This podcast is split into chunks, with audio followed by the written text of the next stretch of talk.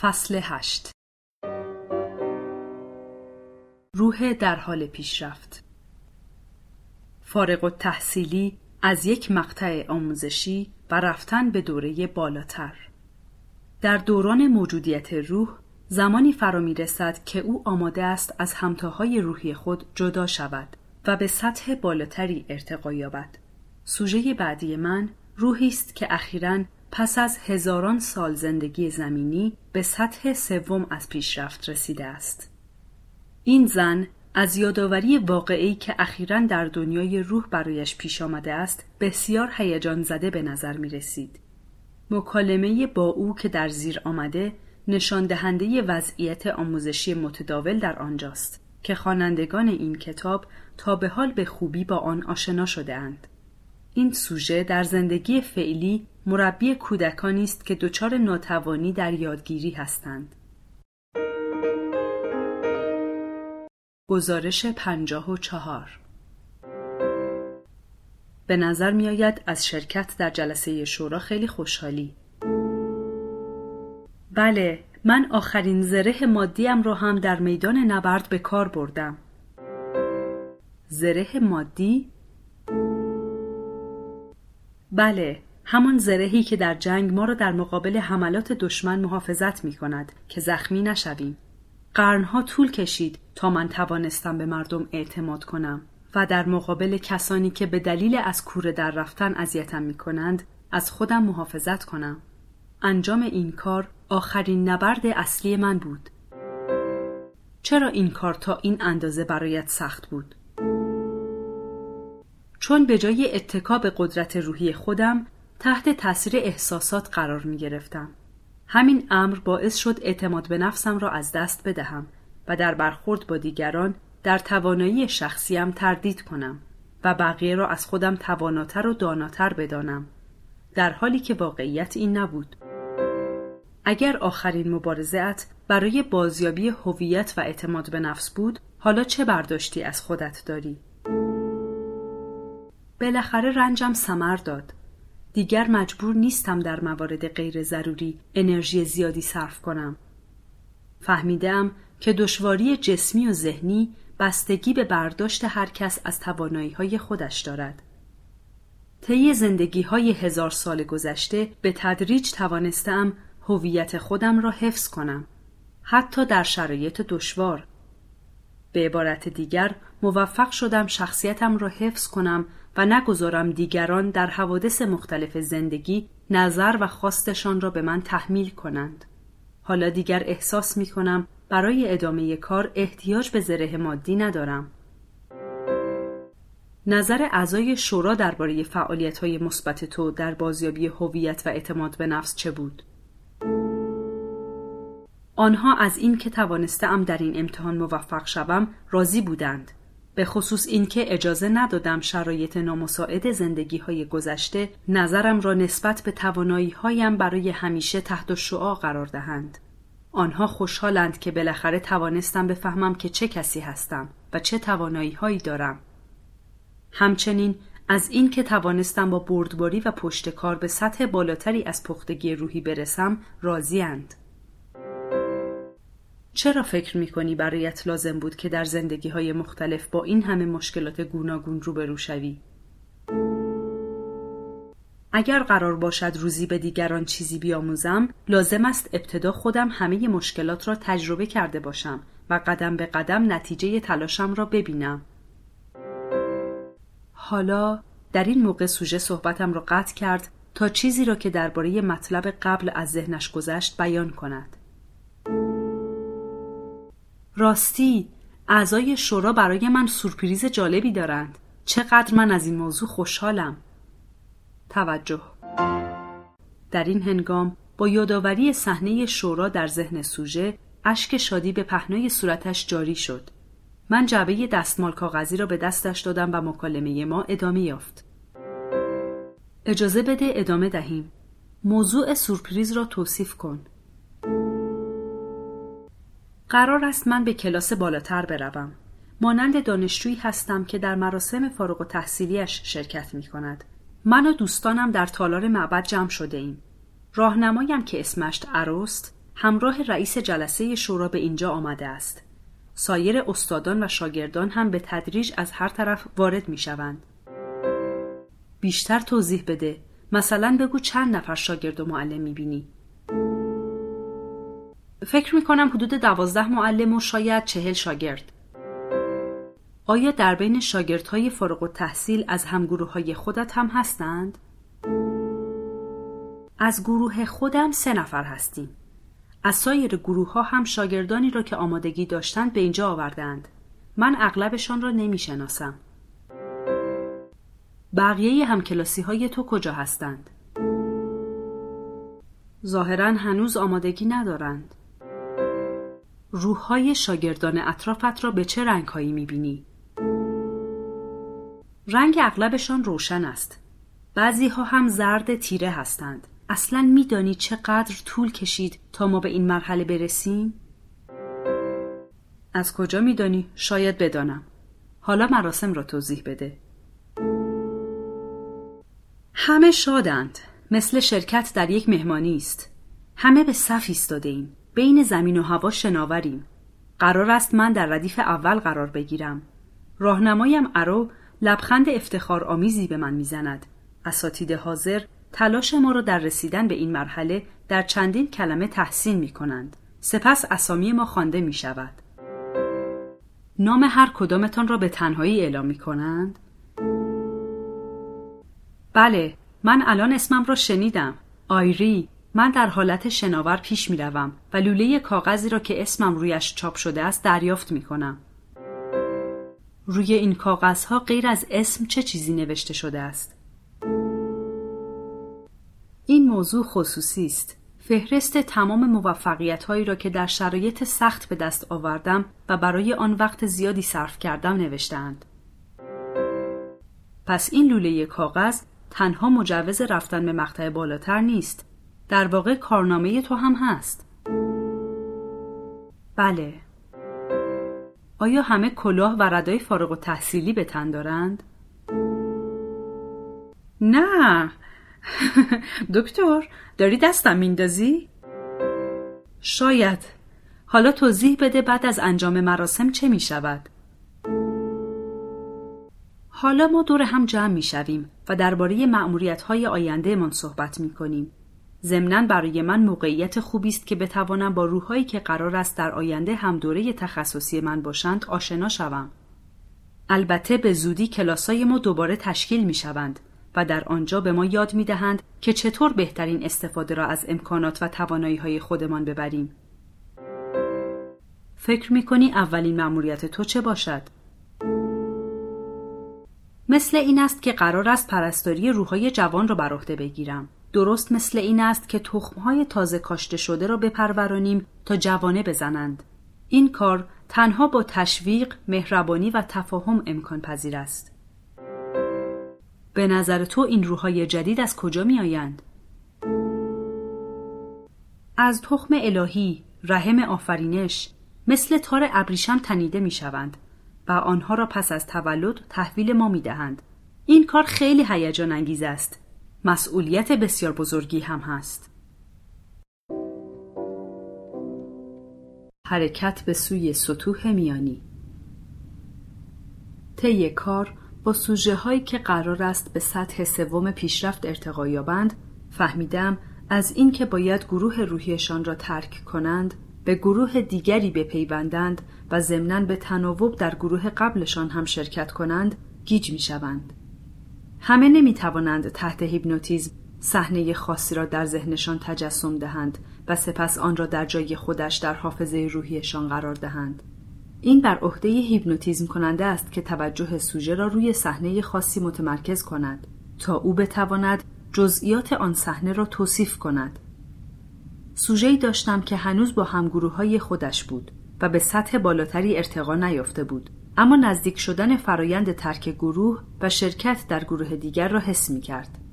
او گفت احساس می کنم می خواهند مرا از اعضای خانوادهام جدا کنند قرار است به روحهای دیگری که نمی‌شناسم و هنوز با آنها کار نکرده ام بپیوندم. احساس همبستگی با گروه روحی اولیه همواره در همه باقی میماند. وقتی یکی از آنها فارغ تحصیل می شود و به سطح بالاتری می رود، رابطه صمیمانه با همشاگردی های قبلش را از یاد نمی برد. روحهایی که از ابتدا با هم خلق و هم دوره می شوند در عرض صدها زندگی با هم در تماس می مانند. من به سوژه هایی برخورده که حتی پنجاه هزار سال با همگروههاشان در ارتباط بودند تا بالاخره بعضی هاشان به سطوح میانی پیشرفت رسیدند. البته درصد کمتری هم می توانند در زمان کوتاهتری مثلا پنج هزار سال به مرتبه بالاتر بروند. جالب این است که وقتی روحی به سطح سوم می رسد از آن پس مراحل پیشرفت را بسیار سریعتر طی می کند. میزان پیشرفت همه روحها یکسان نیست و هر کدام در زندگی های زمینیشان توانایی ها، استعدادها و ذوق های متفاوتی نشان می دهند. من به تجربه فهمیدم روحهایی که وقتشان را کمتر هدر می دهند و چندان مشغول تفریح نمی شوند و به هدف نهایشان بیشتر توجه دارند استعدادهاشان را سریعتر و بهتر به کمال می رسانند و به این ترتیب نه فقط خودشان پیشرفت می کنند بلکه آگاهی کل خلقت را هم افزایش می دهند. تحول محسوسی در نحوه رفتار روحهایی که به سطح سوم پیشرفت می رسند به وجود می آید. آنها با افقهای وسیع تازه‌ای مواجه می شوند که در گروه های قبل برایشان ناشناخته بوده است. البته روحهای در حال پیشرفت هرگز دانشی را که در مراحل قبل به دست آورده اند از دست نمی دهند بلکه با استفاده از آن و با تمرکز بیشتر به سوی هدف نهایی پیش می روند. در این مرحله است که حتی خودشان هم از وسعت دید و امکاناتی که در انتظارشان است با شادی شگفت زده می شوند. وقتی روحی به سطح چهارم پیشرفت نائل شود این تحول به اوج خود می رسد. روحهایی که وارد سطح سوم پیشرفت می شوند به زودی در میابند که آموزششان دیگر محدود به یک کلاس درس نیست. دوستان قدیمشان هم وضعیت آنها را درک می کنند و از غیبت آنها در بعضی جلسات کلاس تعجب نمی کنند چون می‌دانند که آنها در کلاس دیگری آموزش می بینند. در این مورد بار دیگر توجه خواننده را به تجربه سوژه گزارش 32 به نام لاوانی جلب می کنم. تحولی که در اینجا از آن صحبت می کنم بسیار کند و تدریجی صورت می گیرد و این وضعیت شامل همه مراحل پیشرفت می شود. معمولیت های گروه های تخصصی متشکل از روحهایی با سنخیت مشابه بر اساس عوامل متعددی در نظر گرفته می شوند. به تجربه من عوامل مهمتر عبارتند از عملکرد سابق و ذوق و رغبت فردی. من انتظار داشتم که مصالح عمومی دنیای روح هم در این زمینه عاملی مهم تلقی شود. اما به نظر اغلب سوژه ها اینطور نیست. تصور می کنم وقتی روحی به سطوح میانی پیشرفت می رسد به عضویت انجمنهای خاصی در می آید و از مزایای استثنایی برخوردار می شود البته باید بگویم که این هیچ ربطی به انجمنهای قرون وسطا که آنها را محافل سری مینامیدند ندارد آن انجمنها عبارت بودند از تشکیلات محرمانه که هیچ کس به جز خود اعضا از آنها خبر نداشت. گرچه در گروه های کارشناسی روحی هم جنبه های خصوصی وجود دارد اما در آنها هیچ نوع تبعیضی وجود ندارد. روحهایی که به سطوح میانی ارتقا پیدا می کنند همیشه مورد استقبال و محبت پیشکسوت های آن سطح قرار می گیرند. کار این گروه های روحی این است که در زمینه خاصی تمرکز دهند و پیشرفت کنند. من آنها را گروه های کارآموزی برای کارشناسی نامیدم. نحوه آموزش به این ترتیب است که معلمین متخصص در هر رشته به روحها تعلیم می دهند. این فرایند امکان می دهد استعدادهای قابل پرورش روحها شناسایی شود. بعضی از روحها گاه بعد از چند جلسه دیگر به این جلسات دعوت نمی شوند. و جای آنها را روحهای منتخب دیگری با استعداد مناسب می گیرند. این روش برخلاف نحوه تعلیم در گروه های مراحل پایین تر است. در آنجا همه روحها باید آموزش های پایه‌ای معینی پیدا کنند. در این مرحله روحها باید سخت تلاش کنند و استعدادهای استثنایی از خود نشان دهند تا آنها را برای انجام های بعدی در نظر بگیرند. در مراحل اولیه این سطح روحها کماکان عضو گروه قبلشان هم هستند و از آموزش های عمومی آنجا هم استفاده می کنند. روحهای در حال پیشرفت با توجه به استعدادهای خاصی که از خود نشان می‌دهند در زمینه معینی دوره کارشناسی را میگذرانند تا به سطح چهارم و حتی پنجم پیشرفت ارتقا یابند. بعضی از رشته های کارشناسی را در فصول قبلی این کتاب نام بردم. برخی رشته های دیگر عبارتند از تعبیر خواب، توانبخشی روحهای گمراه، حمایت از بیطرفی و برابری، بازسازی ارواح، مراقبت مادرانه، نگهداری از روحهای شبه حیوان، رهبری گروه های موسیقی، شکار و سایر رشته های ورزشی. البته گاهی هم در این رشته های تخصصی تداخل مهارت پیش می آید. مثلا گاهی متخصصان شکار و سایر رشته های ورزشی به روحهای علاقمند به کشف فضاهای جدید کمک می کنند. در این فصل به رشته های تخصصی دیگری هم اشاره خواهد شد. مطمئنم که خواننده عزیز پس از آگاهی از رشته های مختلف می‌فهمد خودش به کدام رشته تمایل بیشتری دارد. ظاهرا برای به دست آوردن عضویت شورای معتمدین هیچ مسیر معینی وجود ندارد. اعضای این شورا غالبا در زمینه های مختلف تخصص دارند. به استنباط من روحهای راهنما شانس بیشتری برای عضویت در شورا دارند. این کاملا طبیعی است که از نظر سوژه ها مأموریت تعلیم و هدایت با ارزشترین حرفه در دنیای روح تلقی شود.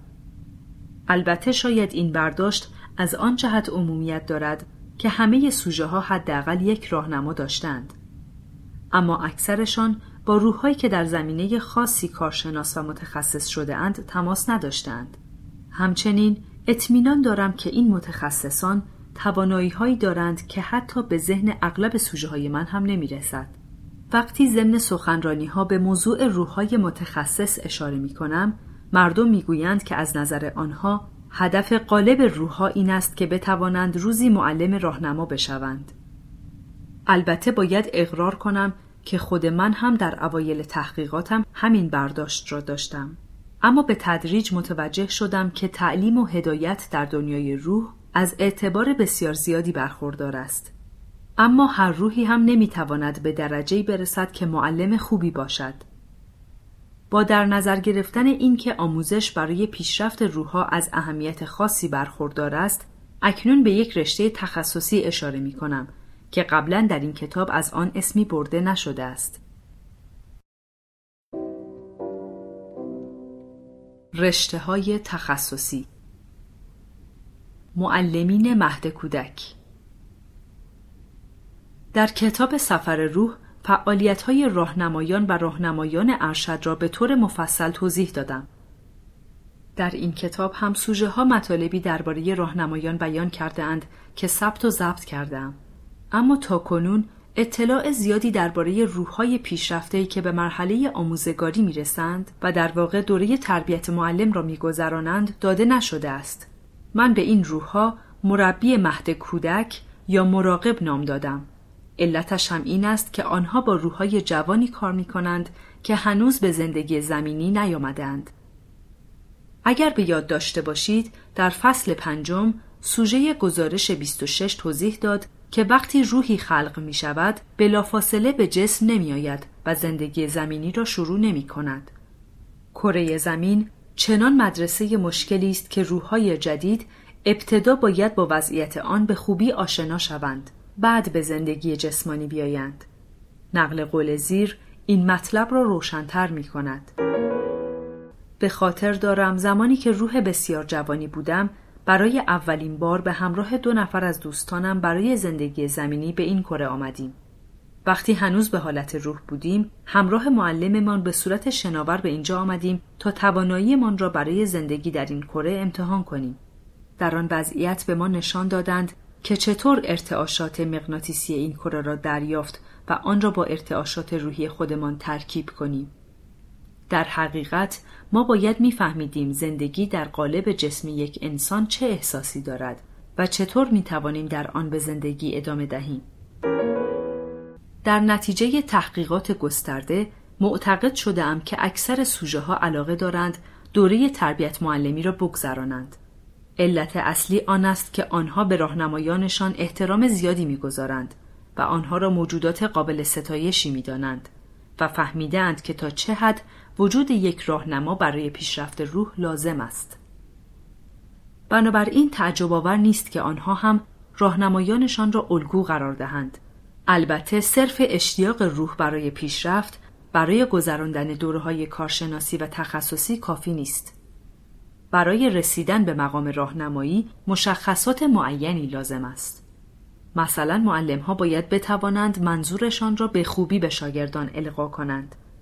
از طرف دیگر ممکن است روحی به راحتی بتواند چنین ارتباطی را با یک شاگرد برقرار کند اما نتواند به شاگرد دیگری کمک کند تا در زندگی زمینی با جنبه های مختلف غرور مبارزه کند. ممکن است مربیان مهد کودک که با روحهای تازه خلق شده کار می کنند به دلایل عدیده مایل نباشند راهنمای روحهای دیگر باشند. کار کردن با روحهای تازه از این نظر جذاب است که به آنها میآموزند چطور در قالب جسم تحرک داشته باشند. این کار در بسیاری از موارد نیاز به تعلیمات جبرانی فراوان دارد. سوژه گزارش 28 درباره روحهای معلم و روحهای مبتدی مطالبی گفت و سوژه گزارش 55 همان مفاهیم را بیشتر توضیح داد. من باید هنگام صحبت با یک سوژه پیشرفته بسیار مراقب باشم. سوال درباره رنگی که روحهای مختلف از خود ساطع می کنند کمک بزرگی به شمار می رود. گزارش 55 مربوط به مردی است که در حال ارتقا به سطح چهارم پیشرفت است. او درباره طیف‌های مختلف رنگ‌های زرد و آبی که از سه همکلاسی روحی او ساطع می شود مطالب مفصلی بیان کرده است. در جلسه هیپنوتیزم وقتی بحث به این مرحله رسید من آماده ی تغییر موضوع بودم که ناگهان سوال دیگری به ذهنم رسید و همان سوالهای دیگری را به دنبال آورد. گزارش 55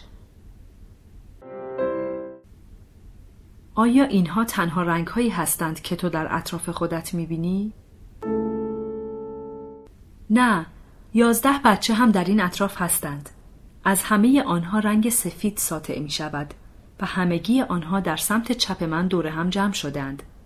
انرژی آنها کم و پراکنده است. این بچه ها چه پرشور و سرحالند؟ تبسره در این لحظه سوژه متوجه شد که یکی از روحهای آن گروه در زندگی فعلی فرزند اوست و این موضوع او را هیجان زده کرد.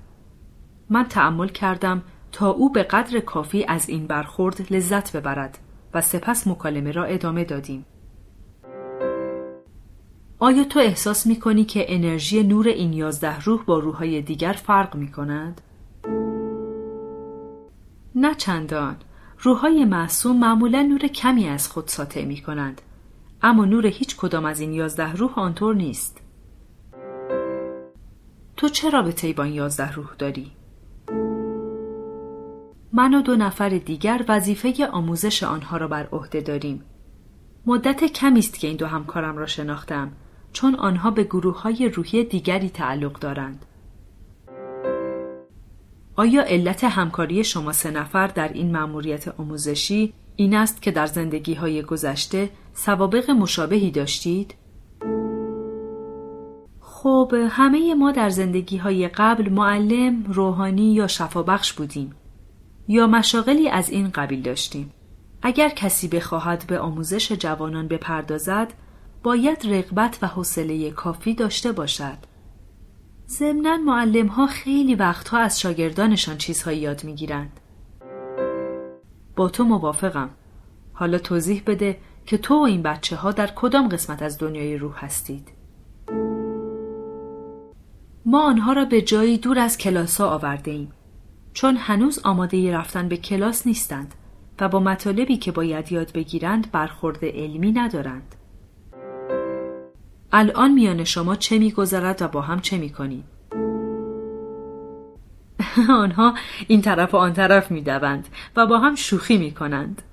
البته وقتی به اولین زندگی زمینی فرستاده شوند روحیشان به کلی عوض می شود. مطلب زیر نقل قول از یکی از سوژه های من است. این زن در حال حاضر با روحهایی کار می کند که تازه زندگی جسمانی را شروع کردند. سر و کله زدن با هفت نفر تنبل و بیکاره آسان نیست. اینها حتی در جسم هم بازیگوشی می کنند. هنوز می‌خواهند بچه بازی را ادامه دهند و حاضر نیستند زندگی را جدی بگیرند. همهشان گرایش زیادی به لذتهای مادی پیدا کردند و آمادگی رنج و سختی ندارند. همهشان می‌گویند که می‌خواهند در زندگی بعد چهره زیباتر و جذابتری داشته باشند. راهنمای ارشدمان که اسمش اولانت است این هفت نفر را به من واگذار کرده است و دیگر به ما کاری ندارد باید اقرار کنم که روش کار من بسیار صبورانه است چون اصولا سختگیر نیستم در برخورد با آنها آرامش و محبت بسیار نشان می دهم. بعضی از معلم ها می گویند این کار باعث می شود بچه ها لوس شوند. اما من معلم هایی می شناسم که سختگیریشان باعث سرخوردگی روحای جوان می شود و آنها نمی توانند استعدادهاشان را پرورش دهند. شورای معتمدین هم روش آموزشی مرا تایید کرده است. آنها می‌خواهند ببینند روش صبورانه من در مقایسه با پسگردنی ذهنی چه نتیجه می دهد. فلسفه من این است. وقتی روحای جوان با این روش رشد کنند، مراحل اولیه را کمی کندتر میگذرانند اما قدم های بعدی را سریعتر و آسانتر برمیدارند. علتش هم این است که چون دچار شکست های پیاپی اولیه نشده اند، اعتماد به نفسشان صدمه ندیده است از امکان پیشرفت ناامید نشدهاند.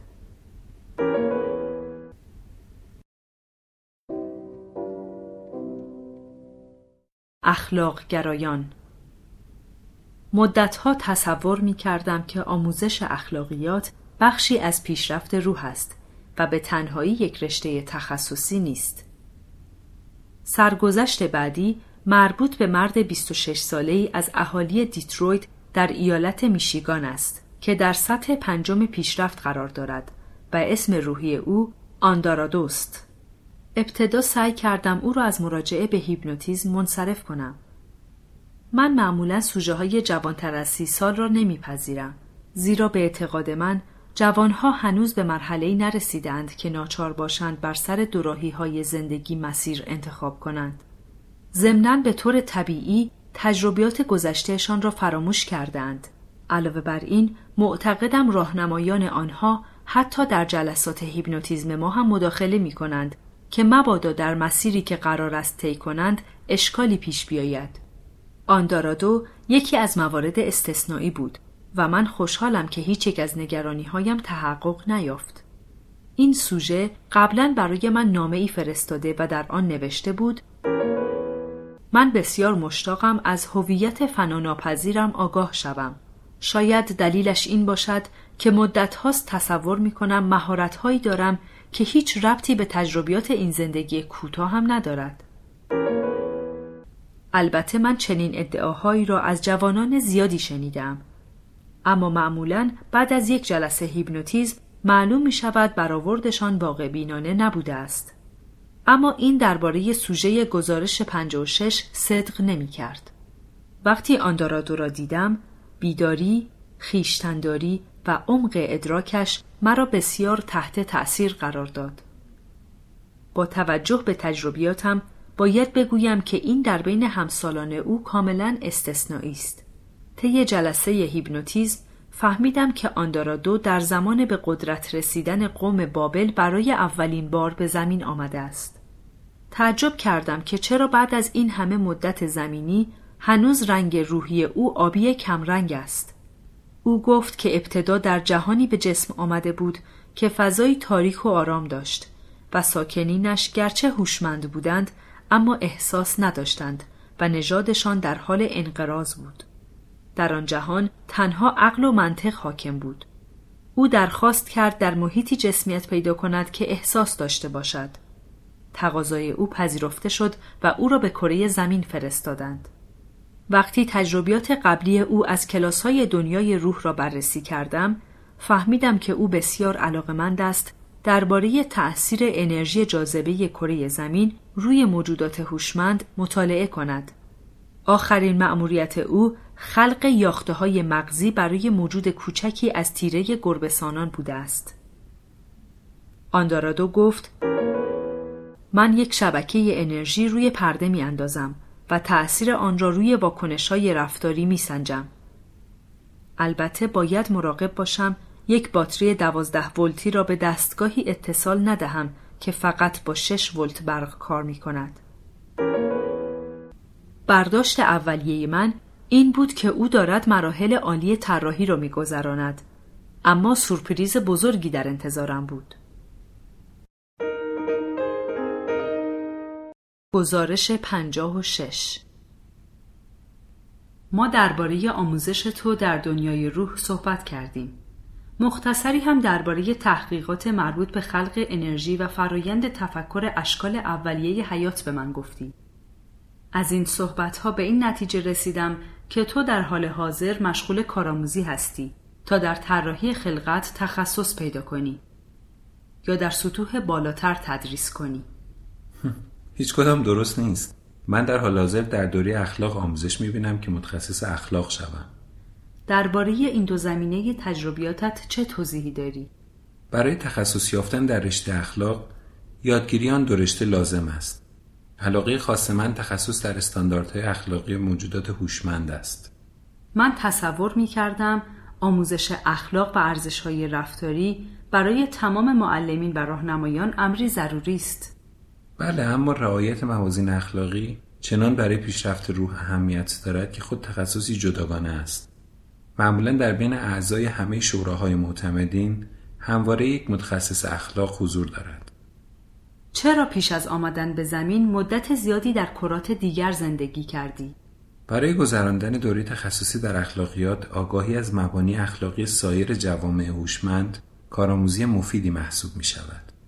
در آغاز دوره تخصصی آیا شاگردان زیادی را به تو واگذار کردند که ناظر پیشرفتشان باشی؟ نه در اوایل کار فقط یکی دو نفر بودند. تصور می کنم هر دو روحای جوانی بودند. بله اوایل همینطور بود.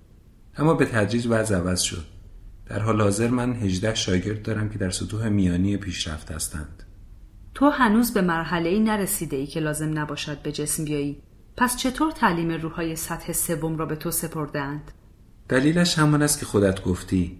من هنوز تجربه لازم برای آموزش روحهای عقب مانده جریه دار و ناسالم را به دست نیاوردم و به سطح لازم نرسیدم. من هنوز در این زمینه کارآزموده نیستم. لذا کارهای مشکل به عهدهام نمی‌گذارند. اما می توانم بر مبنای تجربیات مشابه خودم به روحهای پخته تر توصیه هایی بکنم.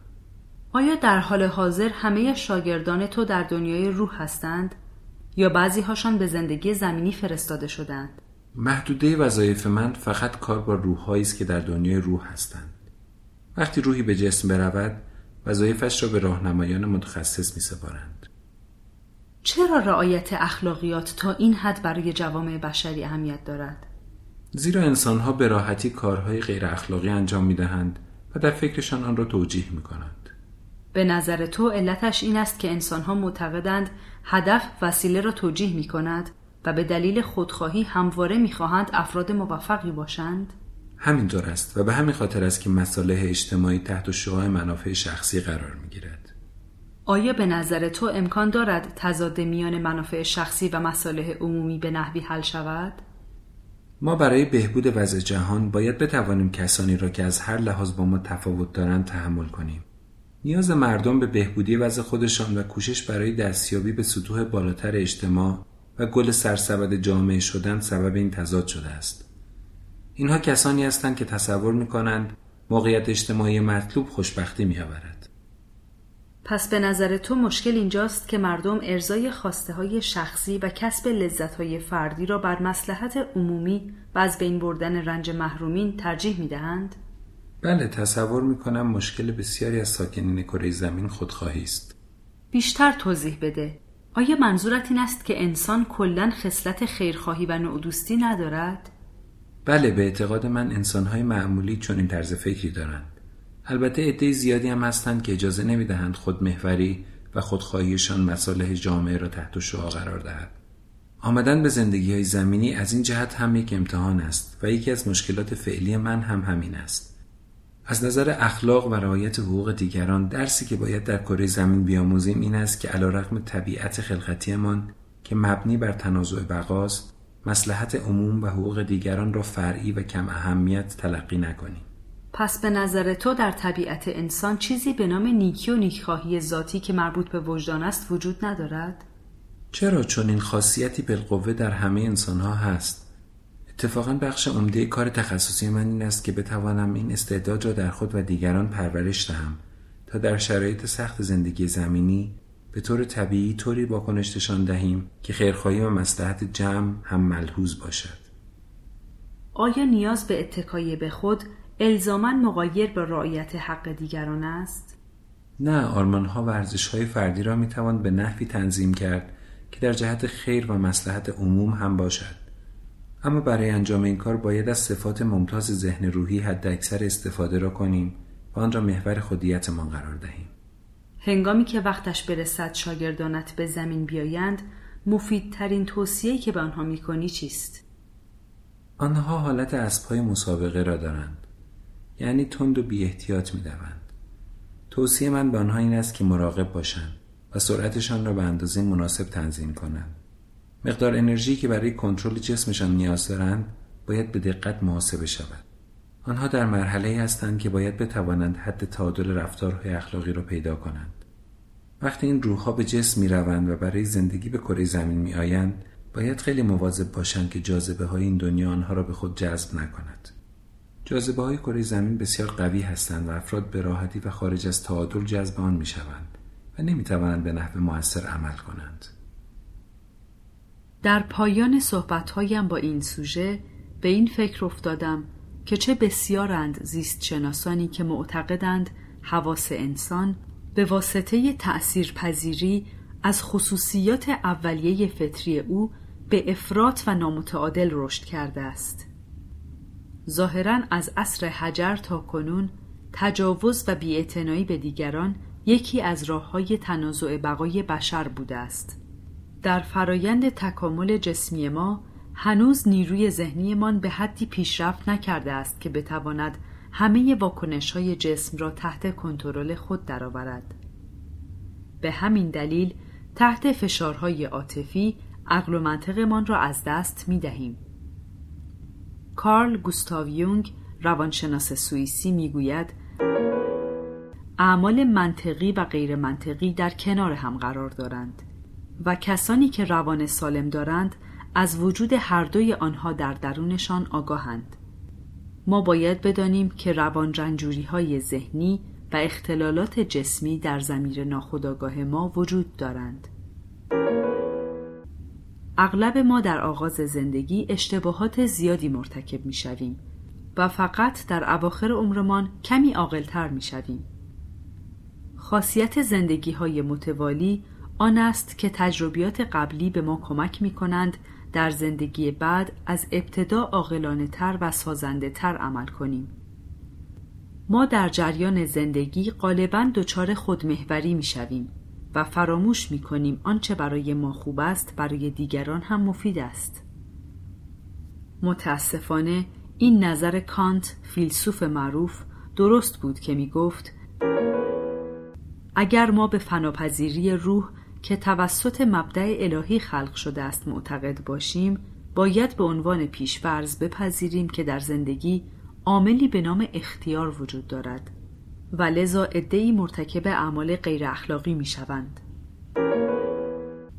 در دنیای روح به متخصصین اخلاق نیاز زیادی هست. شاید علت ارتکاب بعضی افراد به اعمال خلاف از یک طرف این است که روحشان پیشرفته نیست و از طرف دیگر لازم است در جسمی با ذهن آشفته زندگی کنند. به جهت این دو عامل استفاده مطلوب از اختیار و انتخاب صحیح در زندگی مشکل تر می شود. البته من پیشتر نشان دادم که روحها در آن دنیا نمی توانند به بهانه این عوامل اعمال خلافشان را توجیه کنند. برای همه ما راه حل آن است که با تلاش مستمر در زندگی های متوالی وضعمان را بهتر کنیم و کم کم پخته تر و بهتر شویم. راهنمایان ما هم که اکنون به پختگی رسیدند زمانی مثل ما بودند و از همین طریق توانستند پیشرفت کنند. طی موجودیتمان به ما جسمهای متعددی داده می شود که هیچ کدامشان کامل نیستند. بنابراین بهتر است به جای تمرکز روی یک جسم که عمرش تنها به یک زندگی محدود است توجهمان را معطوف به پیشرفت روح در زندگی های متعدد کنیم و به قدرت و امکانات روحی خودمان متکی باشیم اگر این نگرش را سرمشق قرار دهیم به تدریج می توانیم با دیگران ارتباط مطلوب برقرار کنیم و تضاد میان خودخواهی و رعایت حقوق دیگران همانطور که آن دارادو توصیف کرد رنگ می بازد و از بین می رود.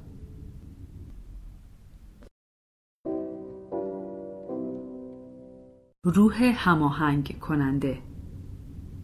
این تخصص دامنه وسیعی دارد و شامل دوره های کارشناسی متعددی است. اما از آنجا که من به ذهن افراد زیادی دسترسی دارم فهمیدم که بین رشته های تخصصی مختلف ارتباط و تداخل زیادی وجود دارد. روحهایی که دوره تخصص در هماهنگی را میگذرانند معمولا در زندگی زمینی به کارهایی مشغول می شوند که آنها را با عده زیادی مربوط می کند. وقتی خارج از قالب جسم به دنیای روح باز می گردند، انرژی های آشفته در کره زمین را بازسازی می کنند. در قالب جسم معمولا به حرفه های نظیر سیاست، هنر، موسیقی، نویسندگی و حتی پیامبری مشغول می شوند. اینها روحهایی هستند که انرژی حوادث زمینی را به نحوی تنظیم می کنند که برای روابط انسانی متناسب تر باشد. اینها چه در بخش دولتی کار کنند و چه در بخش خصوصی می توانند از پشت صحنه بقایع جهان را کنترل کنند. اما نباید آنها را با روحهای متخصص شفابخشی اشتباه کرد. شفابخش ها معمولا به صورت انفرادی با مردم کار می کنند اما کار اینها برای عموم مفید است و به دلیل تخصصشان از انرژی منفی کره زمین میکاهند. در کتاب اول به گروه مقدسین اشاره کردم که روحهای برجسته و پیشرفته ای هستند که لزومی ندارد برای رشد به زندگی زمینی بیایند. به من گفتند که این مقدسین اثر کلام دارند و ارتعاش حرفهاشان به نحوی است که عمیقا بر شنونده تأثیر می‌گذارد. آنها اگر به زندگی زمینی بیایند به مناسبت مأموریتی است که به آنها محول شده تا با حضور جسمانی خودشان به بشریت کمک کنند.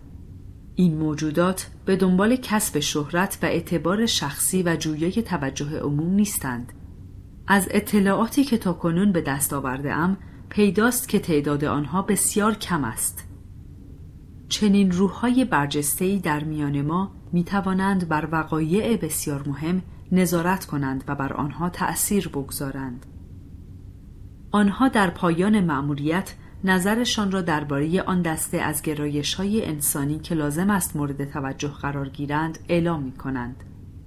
به دلیل همین خصوصیت آنها را جزو روحهای هماهنگ کننده طبقه بندی می کنم. این مقدسین در دنیای روح با روحهای دیگری در ارتباط هستند که من آنها را ناظرین نامیدم. ناظرین هرگز به جسم نمی آیند. اما وضعیت زمین و کرات دیگر از طریق منابع و ارتباطات دیگر به آنها گزارش می شود. اطلاع من درباره ناظرین بسیار محدود است. آنچه هم درباره این مقامات عالی درک کرده ام از طریق روحهایی بوده است که به عنوان هماهنگ کننده آموزش دیدند. تصور من این است که این ناظرین دستورات را به روحهای هماهنگ کننده ابلاغ می کنند و آنها بر آن مبنا اقدامات لازم را به عمل می آورند. اقدامات آنها در جهت تعدیل انرژی هایی است که در کره زمین موجب تنش و وقایع اجتماعی نامطلوب می شوند. مطلب زیر مربوط به سوژه‌ای به نام لاریان است که در سطح پنجم قرار دارد و در حال حاضر به عنوان هماهنگ کننده آموزش تخصصی می بیند. گزارش هفت لطفا درباره تخصص هماهنگ کننده توضیح بده. البته من تازه وارد این دوره شدم. اما به هر حال آنچه را می‌دانم می‌گویم. به ما آموزش می‌دهند آشفتگی های انرژی کره زمین را هماهنگ کنیم تا از این طریق به مردم کمک شود.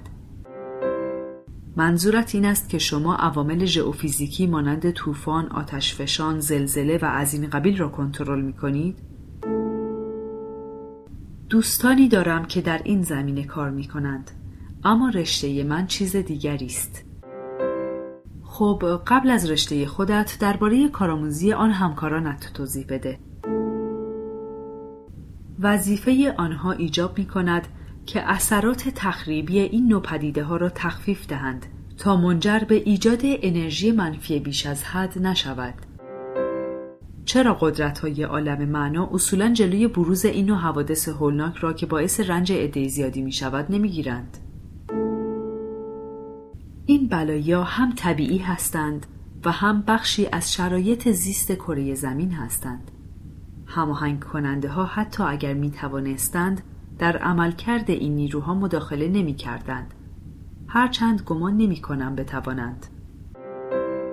پس وظیفه اصلی آنها چیست؟ بذر انرژی متعادل در آسیب دیدگان و خونسا کردن انرژی های فشرده منفی این روحها روی قوه جاذبه تأثیر می‌گذارند تا محیط مناسبی را برای توانبخشی انسانها به وجود آورند ما به آنها جارو برقی می‌گوییم. خب لاریان کار شخص تو در ارتباط با این طرح کلی چیست؟ من امیدوارم بتوانم در کاهش آثار نامطلوب فجایعی که خود انسانها مسبب آن هستند کمک کنم. به غیر از تو چند نفر در همین دوره تخصصی آموزش می‌بینند؟ چهار نفر. آیا یکی از برنامه های شما این است که از بروز جنگ در نقاط مختلف دنیا جلوگیری کنید؟ ظاهرا هنوز درست متوجه منظورم نشده ای. ما آموزش نمی بینیم که در ذهن مسببین رنج عمومی دستکاری کنیم. چرا نه؟ مگر یکی از وظایف روحای هماهنگ کننده این نیست که جلوی افراد روان پریش و جنایتکاری مثل هیتلر را که گرایش به تخریب دارند بگیرد. ذهن چنین افرادی رو به منطق بسته است.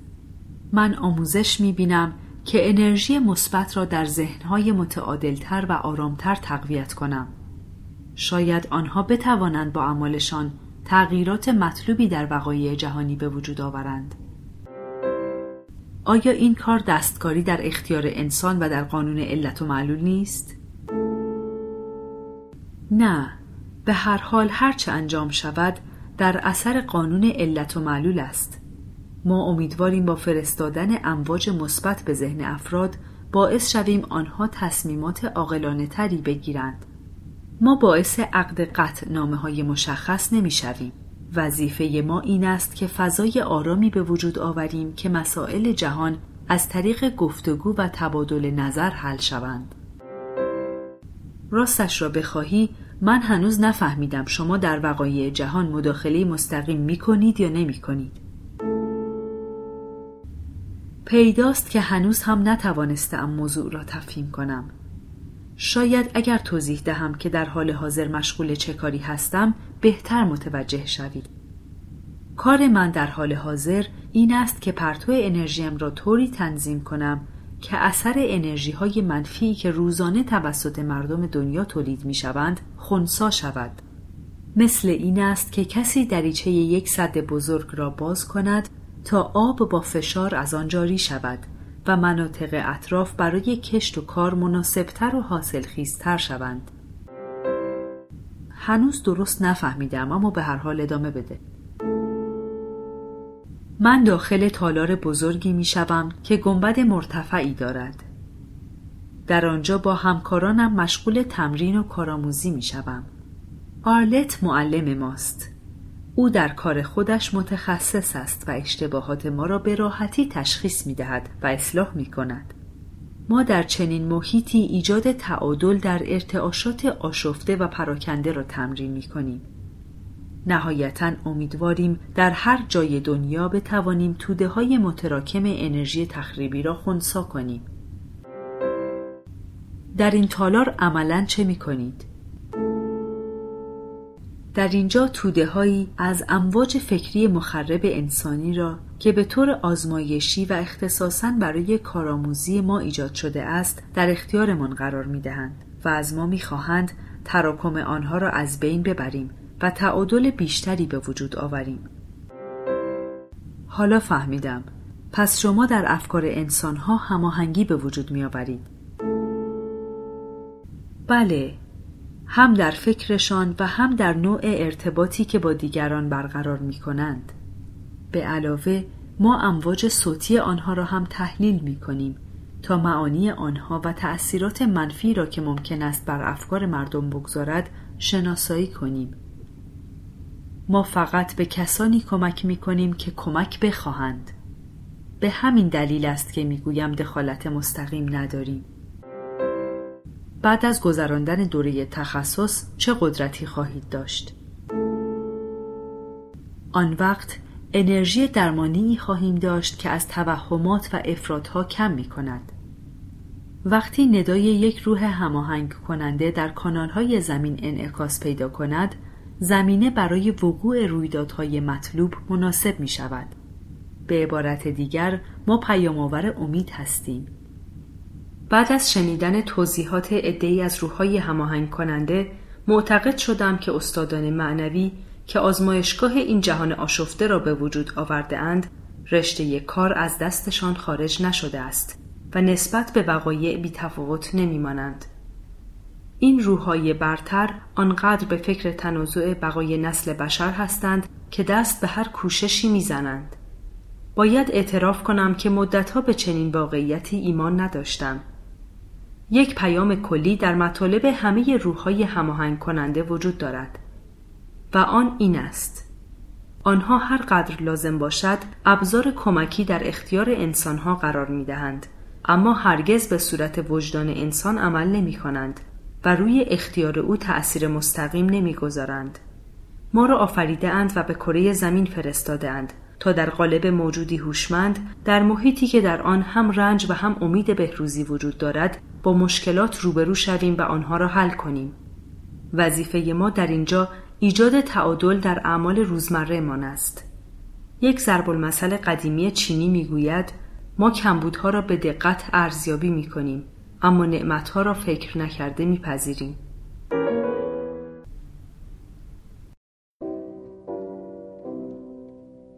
استادان طراحی گرچه این رشته هم ابعاد مختلفی دارد اما به طور کلی همه استادان طراحی در دو گروه قابل طبقه بندی هستند یکی در بود هندسی است که روحهایی وجود دارند که صرفاً به کار ساختن بنا می‌پردازند و گروه دیگر روحهایی هستند که موجودات زنده را خلق می کنند که در آن فضاها روزگار بگذرانند.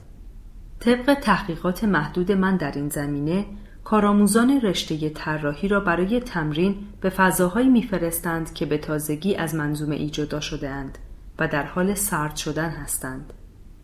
این نوع فضاها معمولا خالی از سکنند. مسئولیت خلق اشکال مختلف حیات در کرات جدید را به روحهایی می سپارند که تجربه بیشتری دارند.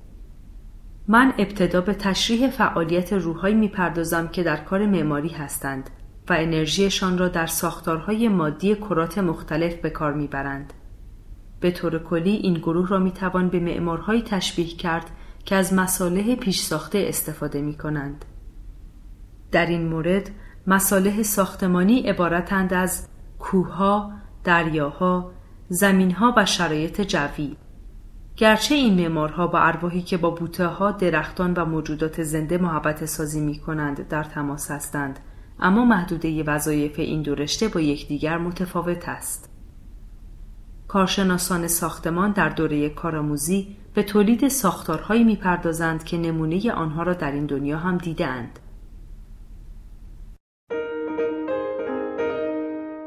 گزارش پنجاه و هشت گروه روحی تو شامل چند نفر است؟ در آغاز 21 نفر بودیم اما خیلی همان متفرق شدیم منظورت این است که دیگر هم دوره هایت را نمی بینی؟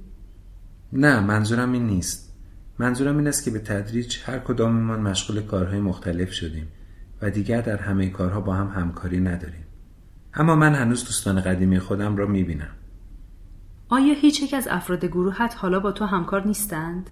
چرا دو سه نفر گروه فعلی تو شامل چند نفر است؟ در حال حاضر هشت نفریم اما شنیده ایم یک نفر دیگر هم قرار است به ما اضافه شود. من خیلی کنجکاوم بفهمم شما چطور متفرق شدید. اگر ممکن است توضیح بده. زمانی رسید که دیدم راهنمای دیگری گهگاه به کلاس ما میآید. فهمیدم اسم او باتک است. شرکت او در کلاس ما به دعوت راهنمای قبلی من آیرو صورت گرفت. آیا باتک به طور اتفاقی به یک از جلسات کلاس شما آمد؟ نه او فقط به کلاس طراحی ساختمان آمد در آن زمان شما چطور طراحی می کردید؟ در آن زمان استفاده از انرژی برای ترکیب و طراحی ساختارهای بسیار ساده را یاد می گرفتیم. آیا وقتی باتک به کلاس شما می آمد خودش هم در فعالیت های گروهی شما شرکت می کرد؟ نه او فقط ناظر بود با تک عملکرد ما را به دقت زیر نظر داشت گهگاهی هم از ما سوالات خاصی می‌کرد که بفهمد تا چه حد به این کار علاقه داریم در آن زمان چه احساسی نسبت به باتک داشتید و رفتار او با شما چطور بود؟ من فورا به او علاقه من شدم ضمنا تصور می‌کنم او فهمیده بود که من به این رشته علاقه خاصی دارم خب بعد چه اتفاقی افتاد؟ بعد از سه زندگی او از ما چند نفر دعوت کرد به دیدن گروه جدیدی که تازه تشکیل شده بود برویم یادم است که دلم می‌خواست هیانس هم با ما بیاید که با هم باشیم آیا هیانس با تو رابطه خاصی دارد؟ بله او مونس روحی من است بالاخره او هم با شما به گروه جدید آمد؟ نه هیانس به کار طراحی ساختمان گرایش چندانی نداشت و نهایتا به گروه جدید دیگری پیوست از کجا فهمیدی که بیشتر از هیانس به کار آن گروه جدید علاقه مند بودی؟ بگذار اینطور بگویم برای من جالب بود که با استفاده از انرژی اشکال ایجاد کنم و درباره رابطه بین سطوح و ساختارهای مختلف تجاربی به دست آورم گرایش هیانس در چه زمینه ای بود؟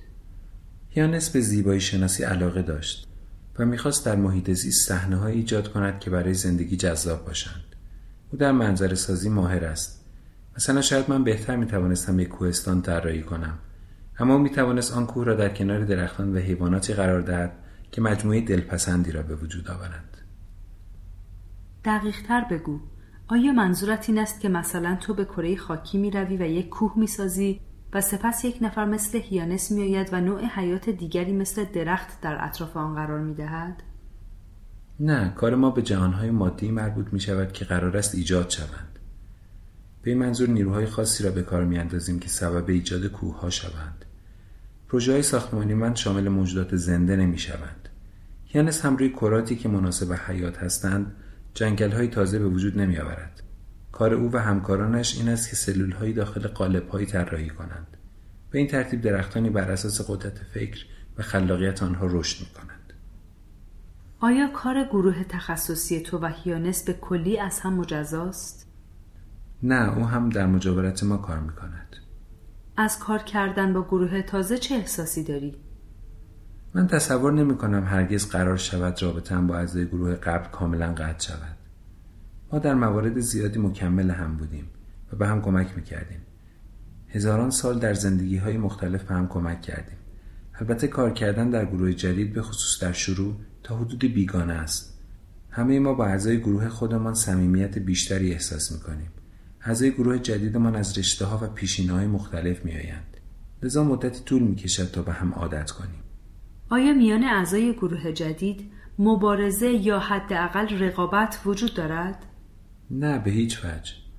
هنوز انگیزه همه ما این است که در کارها به هم کمک کنیم. بازی ها و شوخی هایی که با گروه خودمان داشتیم دیگر وجود ندارند. حالا همه تر هستند. هر کداممان استعدادها، ایده ها و سلیقه های خاص خودمان را داریم. با تک میکوشد در کارها هماهنگی به وجود آورد تا ما با توانایی های هم آشنا شویم و کار گروهی بهتری انجام دهیم من مفتخرم که در این گروه جدید پذیرفته شدم البته هنوز همه ما نقاط ضعفی داریم. نقطه ضعف تو چیست؟ من از به کارگیری قدرتم تشویش دارم. مایلم فقط کاری را انجام دهم که می‌دانم به خوبی از عهدهش برمیآیم. یکی از دوستان جدیدم کاملا برخلاف من است. او گاهی طرحهای بسیار زیبا خلق می کند گاهی هم آنقدر اشتباه می کند که در طرحش هیچ جوی مناسب زندگی یا حتی تنفس وجود ندارد. گاهی هم دست به کارهای مشکل و پیچیده می‌زند که کاملا از توانش خارج است. لطفا توضیح بده در این کلاس در شروع یک طراحی چطور عمل می‌کنی؟ اول چیزی را که می‌خواهم خلق کنم پیش خودم تجسم می‌دهم. یعنی آن را با توجه کامل در ذهنم می‌سازم. ما در این گروه آموزش می‌بینیم که برای انجام این کار چطور ترکیبات انرژی مناسب را به کار ببریم. وقتی با آیرو کار می‌کردم فقط وظیفه داشتم قطعات و مساله خلق کنم. در حالی که با تک از ما می‌خواهد همه اجزای یک طرح کامل را کنار هم بگذاریم و ساختار مورد نظر را ایجاد کنیم. منظورت این است که هم از نظر شکل و هم از نظر ایجاد تعادل میان عناصر انرژی رابطه درونی لازم است؟ بله کاملا. انرژی آرام فرایند را شروع می کند اما در طراحی باید هماهنگی وجود داشته باشد. مهمتر این که ساختار ایجاد شده باید کاربرد عملی هم داشته باشد. چرا میخندی؟ یاد زمانی افتادم که من و هیانس مشترکن یک پروژه ساختمانی را انجام دادیم. البته این در خارج از کلاس و در وقت بیکاری ما بود. او از من خواست ماکت کوچکی از کلیسای زیبایی که در یکی از زندگی های ما در آنجا ازدواج کردیم بسازم. در آن زندگی من سنگ تراش بودم. در فرانسه قرون وسطا. تو پیشنهاد او را پذیرفتی؟ بله به شرط آنکه او هم به من کمک می‌کرد. آیا این شرط منصفانه بود؟ او که متخصص طراحی ساختمان نیست. نه قرار شد او پنجره های شیشه الوان و مجسمه های مورد علاقه اش را خلق کند. او به زیبایی ها می پرداخت و من به کارکرد ساختمان. عجب افتضاحی شد. من برای ایجاد دیوارها از پرتوهای انرژی مسطح استفاده کردم. کار داشت به خوبی پیش می‌رفت تا به مرحله ایجاد تاق و گنبد رسید. در این قسمت بود که همه چیز به هم ریخت. مجبور شدم از باتک خواهش کنم بیاید و خرابکاری مرا رفع و رجوع کند. سوالی که معمولا از سوژه ها می‌پرسم اما اینها همه تصورات توست مگر نه؟ مطمئنی؟ این بنا تا هر وقت بخواهیم سر جایش باقی خواهد ماند و هر وقت نخواستید چه خواهد شد؟ محو خواهد شد حالا در چه مرحله از دوره تخصصی هستی؟ در حال حاضر من برای ایجاد مقادیر زیادی سنگ برای یکی از کرات ذرات انرژی خلق می‌کنم آیا در حال حاضر روی این موضوع تمرکز داری؟ نه هنوز لازم است با مدل های کوچکتر کار کنم تا ترکیب عناصر مادی را بهتر یاد بگیرم. البته در انجام این تمرین اشتباهات زیادی هم می‌کنم. لذا همین کارآموزی بسیار مفید است. پیشرفت من بسیار کند و تدریجی است. چه کسی به روحها قدرت انجام این کارها را می‌دهد؟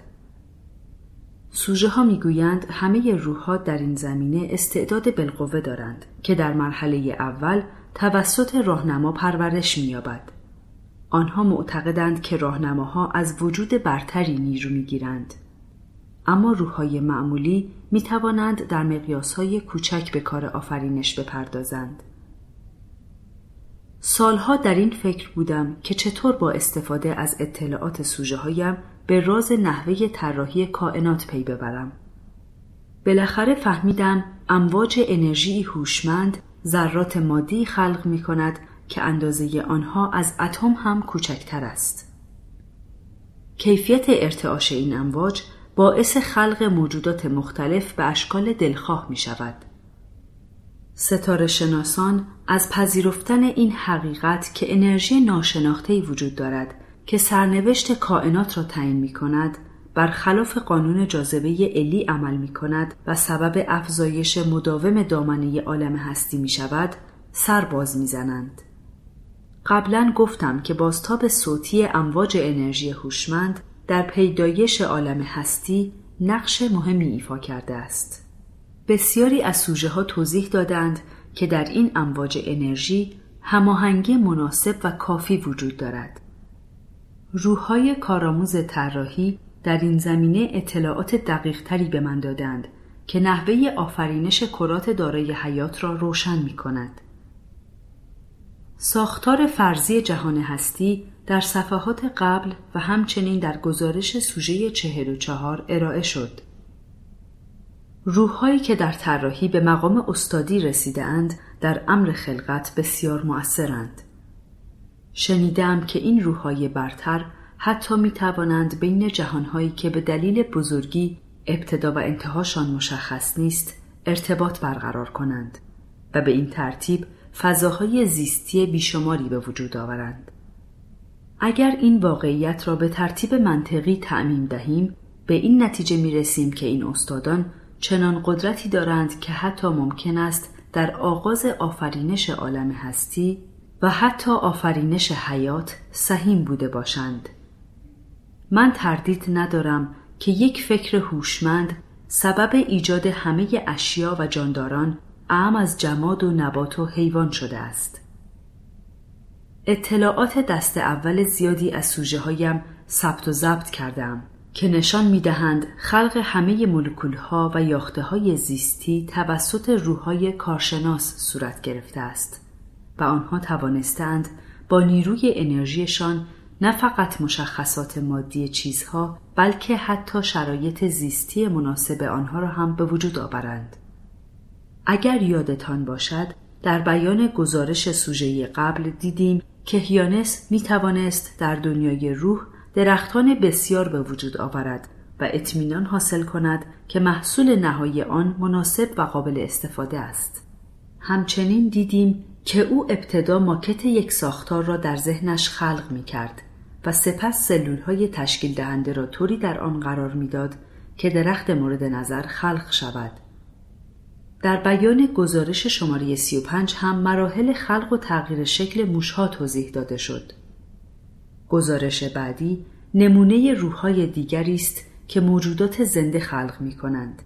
این روحها زیست شناسان و گیاه شناسان دنیای روح هستند و معتقدند نمونه های حیات به غیر از کره زمین در میلیاردها کره دیگر هم وجود دارند.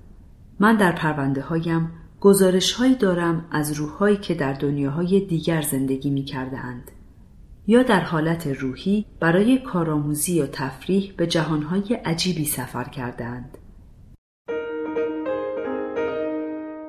گزارش پنجاه و نه این گزارش مربوط به روحی است که دوره تخصصی طراحی را گذرانده و اسمش کالاست. در یکی از جلسات آخر گفت که در بخشی از اکوسیستم اشکالی وجود داشته که به وسیله تغییرات تدریجی تکامل قابل رفع نبوده و او مأموریت یافته است آن اشکال را رفع کند. قبل از این گزارش تصور نمی کردم در دنیای روح کارشناسانی باشند که کارشان رفع اشکالات فضاهای فعلی باشد. معنیش این است که در کار خلقت نقص وجود دارد. به این خاطر گزارش کالا درباره تعدیل ترکیبات شیمیایی و مولکولی جهان حاضر بسیار آموزنده بود. وقتی سوژه تجربی درباره کرات دیگری با آثار حیات بیان می کند، من سعی می کنم جزئیات مربوط به مکان، اندازه، فاصله با منظومه های دیگر، ترکیبات جوی، کیفیت جاذبه و شکل آن کره را به دست آورم. زمانی سرگرمیم مطالعه ستاره شناسی بود. شاید به همین خاطر مایلم از این نوع جزئیات سر در بیاورم. به هر حال وقتی از سوژه ها سوالی می کنم که مربوط به دلیل مراجعشان نیست با رغبت جواب نمی دهند. حتما می دانید که در کائنات حدود 100 میلیارد منظومه کشف شده است. فاصله هر یک از این جزایر نقره از هم چندین هزار سال نوری است و هر یک در فضای اقیانوس مانند تاریکی میچرخند شامل میلیاردها خورشید هستند و در بسیاری از آنها احتمال وجود حیات هست. از آنجا که اطلاعات من درباره همه فضاهای فلکی بسیار کم است و عوالمی که سوژه ها از آن حرف می‌زنند آنقدر عجیب است که هیچ شباهتی به کره زمین ندارد من معمولا به گفتگو ادامه می دهم و جلسه را زود ختم نمی کنم. کالا داشت توضیح می‌داد که او و همکلاسی های دوره طراحیش برای کارآموزی به سیاره رفتند که با کره زمین فاصله بسیار زیادی دارد. او گفت که این سیاره جسپر نام دارد و دور محوری که در هر دو جهت میچرخد دائما در اطراف ستاره داغ و زردرنگی در گردش است. از آنجا سیاره بزرگ دیگری به رنگ قرمز تیره از دور دیده می شود. او گفت که جسپر کمی بزرگتر از کره زمین است اما اقیانوس های به این بزرگی ندارد. شرایط جغرافیایی آنجا هاره است و چهار قمر دارد. با ترغیب بسیار کالا را وادار کردم بگوید کار او مربوط به مخلوقات عجیبی است که شباهت کمی به حیوانات کره زمین دارند. معمولا سوژه هایی که در سیارات دیگر تجربیاتی داشتهاند نمی‌خواهند دربارهاش صحبت کنند چون طرح اطلاعات را افشای راز می‌دانند.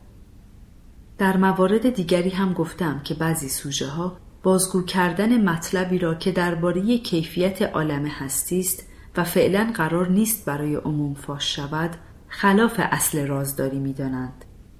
اصل رازداری خصوصا در مورد سوژه هایی که در تمدن های ناآشنا تجربیاتی داشتهاند مشهودتر است. البته وقتی می‌گویند نه من و نه شما نباید درباره این مکانها چیزی بدانیم کمی ناراحت می شوم.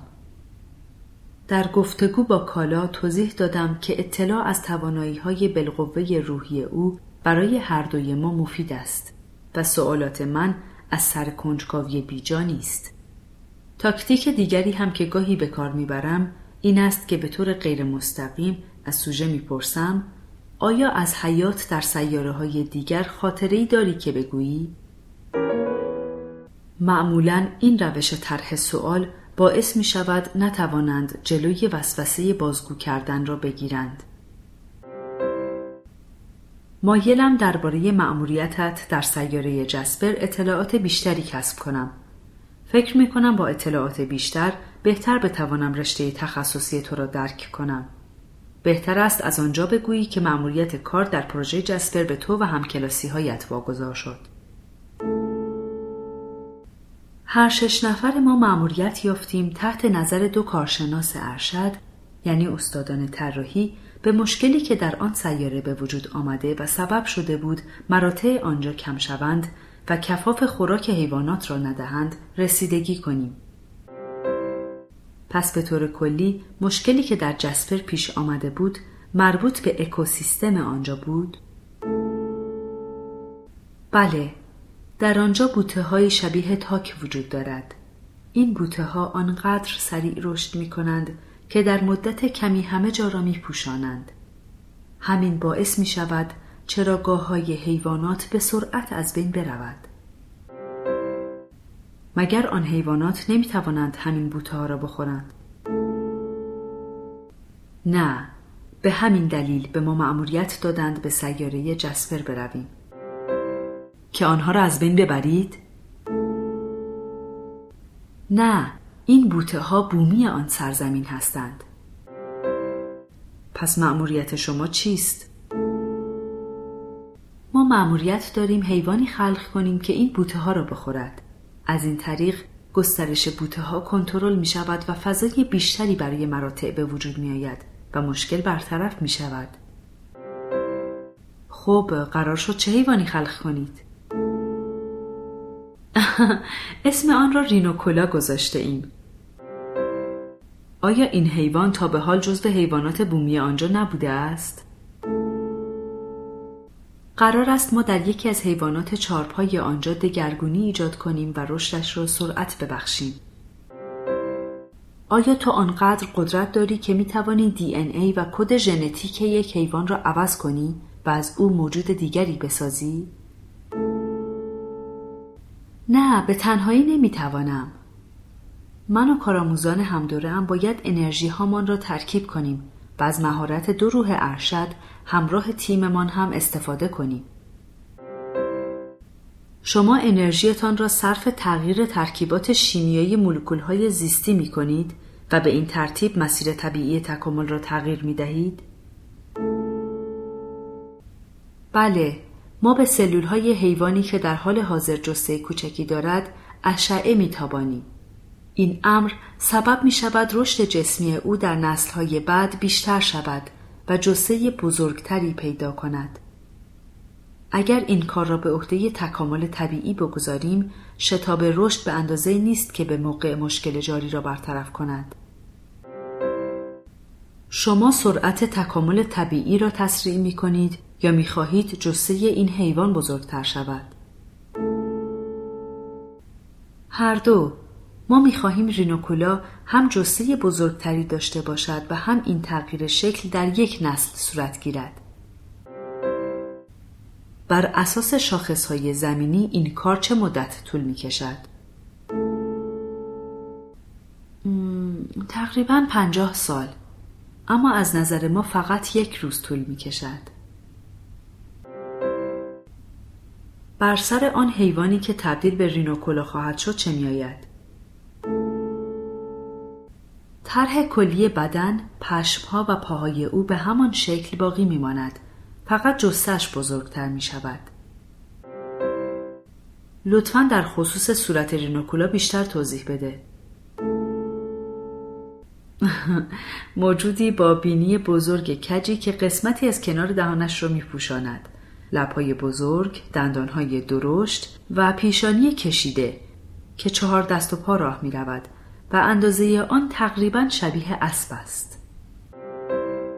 آیا روی بدنش پشم هم دارد؟ بله، تمام بدنش را پشمای قهوه‌ای مایل به قرمز پوشانده است. آیا مغز این حیوان بزرگتر از مغز اسب است؟ قرار است رینوکولا باهوشتر از اسب باشد مشخصات حیوانی که می‌گویی شبیه یکی از حیوانات کتاب بچه ها به قلم دکتر سیوس است. بله شبیه است. آیا آفرینش رینوکولا تغییری در وضعیت جسپر داده است؟ بله این حیوان به مراتب بزرگتر از آن حیوان اولیه است و تغییراتی هم در مشخصات او داده شده. مثلا پنجه های بزرگتر و قدرت بدنی بیشتر دارد. و می تواند آن بوته ها را بخورد. رینوکولا حیوان مطیع و تعلیم پذیری است و ابدا درنده نیست. درست مثل سایر جانوران جسپر. تراهان ارشد می‌خواستند این حیوان هم همان مشخصات را حفظ کند. تولید مثل رینوکولا سریع است؟ نه، تولید مثل آنها به کندی صورت می‌گیرد به همین دلیل ناچار شدیم پس از تعیین خصوصیت ژنتیکی تعداد زیادی از آنها خلق کنیم. خب این تجربه به کجا انجامید؟ جسپر حالا جهان متعادل تری شده است. حیوان قبلی کاملا محو نشده اما میزان افزایش آن بوته ها کنترل شده است. آیا نهایتا تصمیم دارید در سیاره جسپر حیات هوشمند ایجاد کنید؟ شاید اینطور باشد این بستگی به نظر طراحان ارشد دارد من هیچ اطلاعی از این موضوع ندارم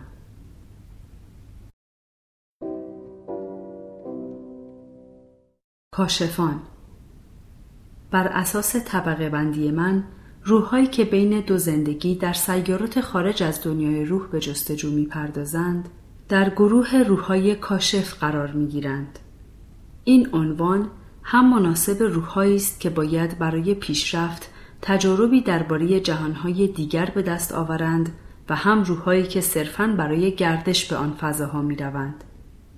من سوژه هایی داشتم که بین دو زندگی برای انجام معمولیت های موقت به سیارات دیگر سفر کردند. روحهای کاشفی که برای کسب تخصص در این زمینه در حال کارآموزی هستند گاهی به جهانهای مادی یا ذهنی کائنات آشنای ما می روند و گاهی هم به بوتهای دیگر می روند. طبق گزارش سوژه ها روح کاشف ارشدی که در این زمینه تخصص کامل دارد دیگر خودش در جسم به جایی نمی رود بلکه کارآموزان مناسبی انتخاب می کند و به آنها تعلیم می دهد به جاهای مختلف سفر کنند. وظیفه اصلی آنها شناسایی مقدماتی است.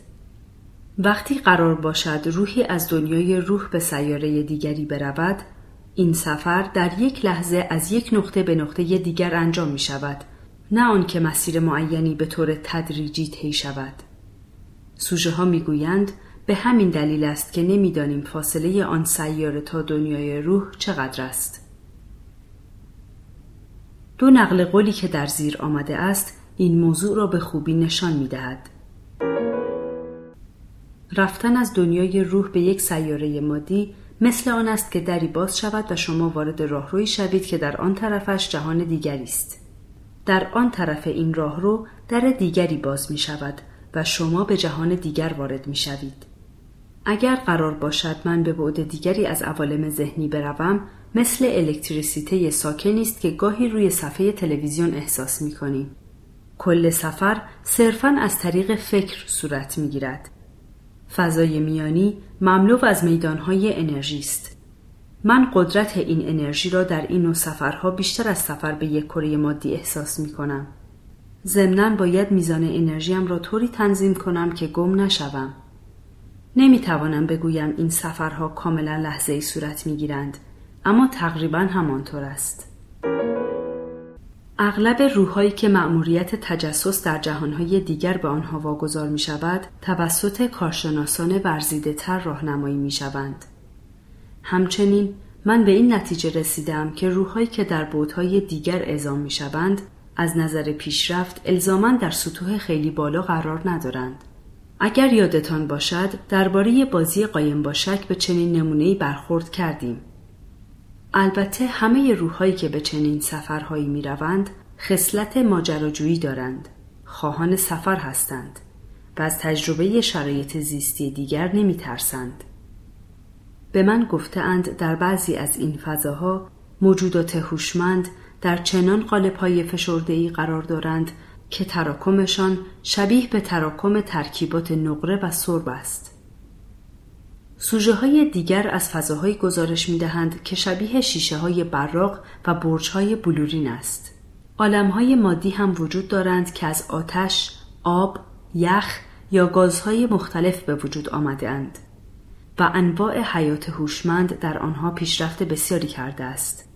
در این فضاها روحهای کاشفی که در کشف عوالم جدید تخصص دارند پرسه می‌زنند و می‌گویند که بعضی از آنها نورانی و بعضی تیر رنگ هستند.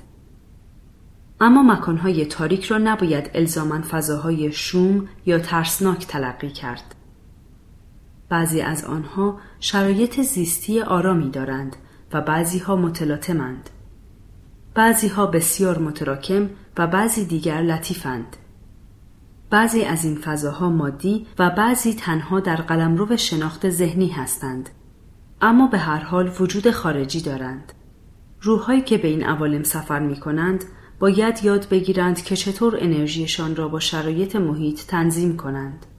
گاهی راهنمایان کاشف بعضی از روحها را برای کارآموزی به تماشای این فضاها و بعدهای بالاتر می‌برند تا سطح شناختشان ارتقا یابد. سوژه ها می‌گویند چنین سفرهای تحقیقاتی و آموزشی معمولا بسیار کوتاهند تا روحهای جوان و نپخته تحت تاثیر آنجا قرار نگیرند و به رفتن به آنجا عادت نکنند. در فصل قبل در بخش فعالیت های تفریحی در دنیای روح ملاحظه کردید که سفر روحها به فضاهای دیگر گاهی هم جنبه آموزش در تعطیلات دارد. چنین سفرهای طبق شاخص زمانی کره زمین ممکن است چند روز یا چند صد سال طول بکشد. من از سوژه هایم اطلاعات زیادی درباره سفر به عوالم دیگر به منظور کارآموزی، آموزش یا تفریح کسب کردم. همانطور که در گزارش زیر ملاحظه خواهید کرد، سوژه ها تحت هیپنوتیزم معمولا جزئیات سفرهای تفریحی به عوالم دیگر را ذکر می کنند.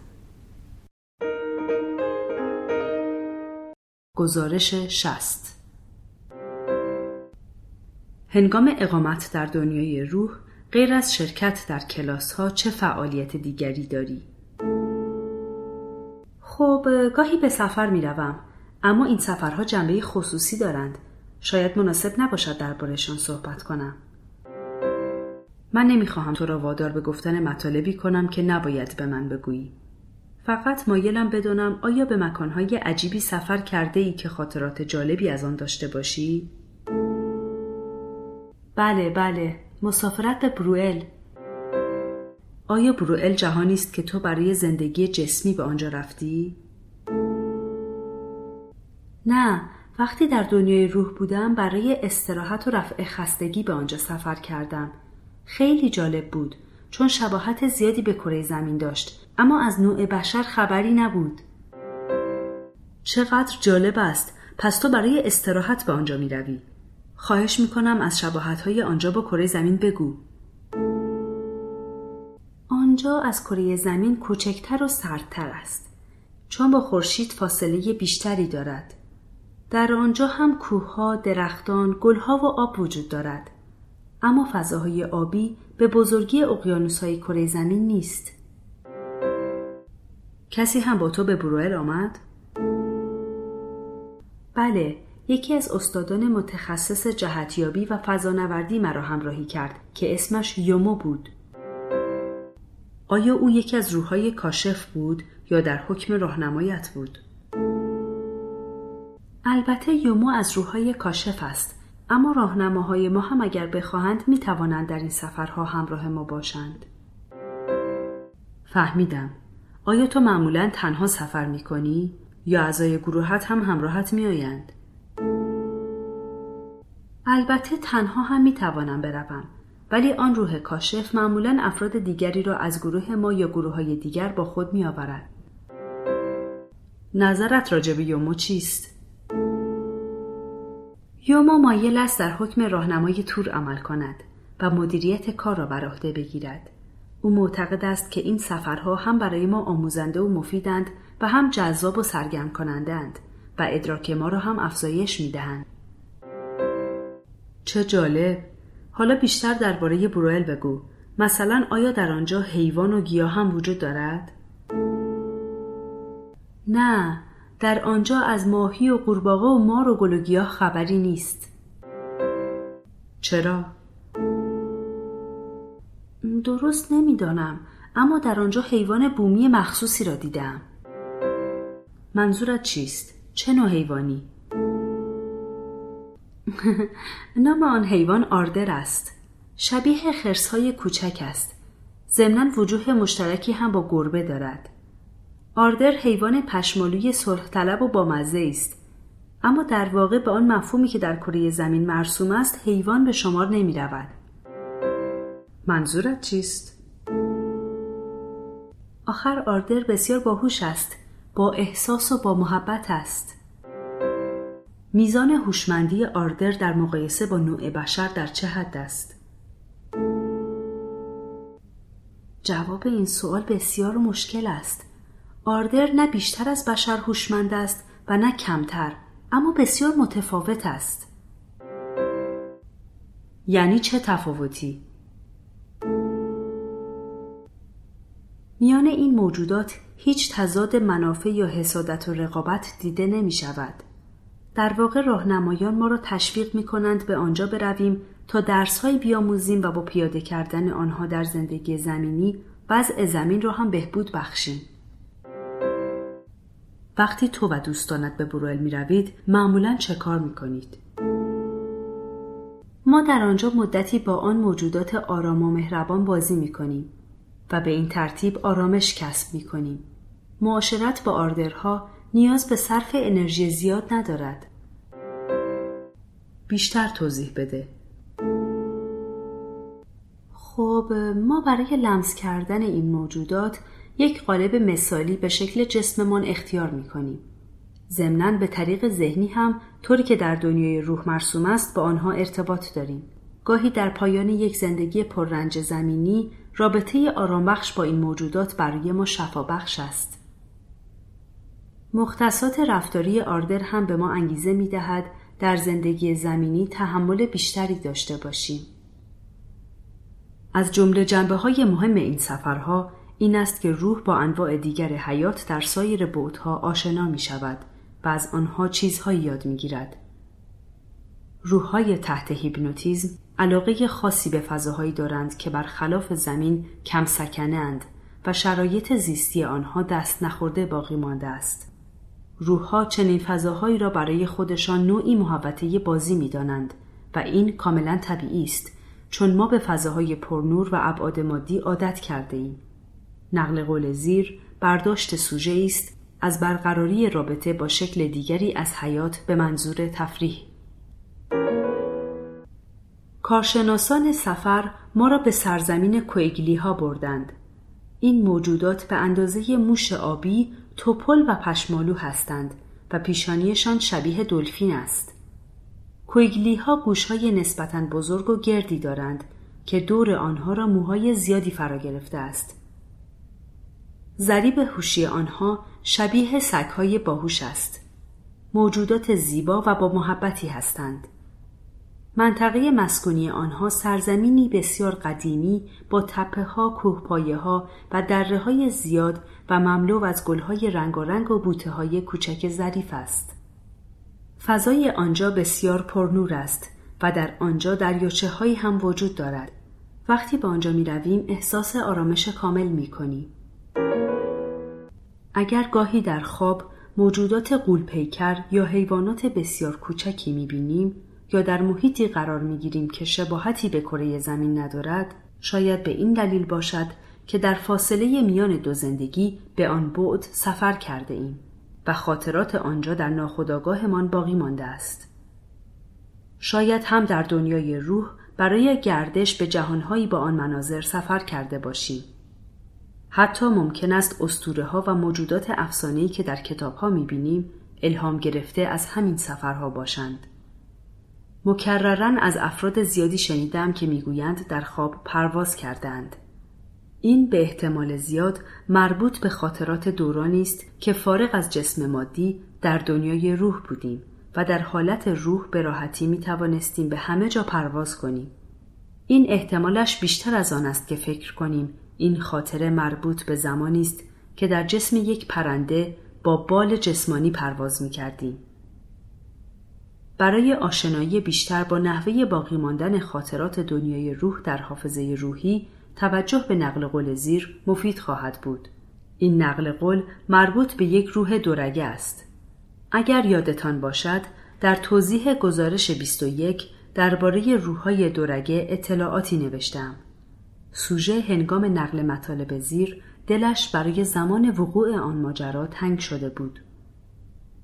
گاهی روحهای دورگه به من می‌گویند که یکی از روحهای کاشف آنها را از دنیای روح به فضایی برده است که خودشان روزگاری در آنجا در جسم بودند.